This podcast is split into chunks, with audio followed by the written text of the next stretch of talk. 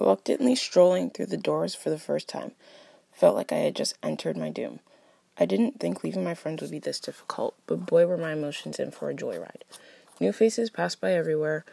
I glanced, voices rang in my ears, and I stood anticipating the worst to come. That's when it hit me. Mom, no! I pleaded. She'd be leaving me, Janaea, in this what seemed like a wild jungle. My vision blurred and the tears poured out. I didn't get why everyone was so content with being in this place. All of the different faces only made the tears pour out faster. No one here looked nice. Everyone looked intimidating and way older than me. There was no way I could escape this tragic place. I tried my best to think about the best possible outcome, outcomes for this day, but I didn't want to be here. I was worried about the other kids, about what the other kids would think about me and how they would treat me because I knew no one. After my mom had left, I started to calm down and socialize with everyone else, or at least try. But they already had certain friendships and cliques established.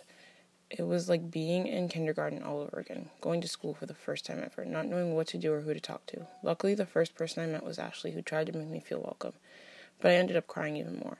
I could hear the laughs that were just in my head because I was four- a 14 year old crying on the first day of high school.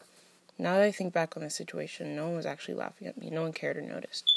I'm glad I got through the first day jitters last year because now I have so many nice friends who happen to be just like me, which is the opposite of what I thought last year.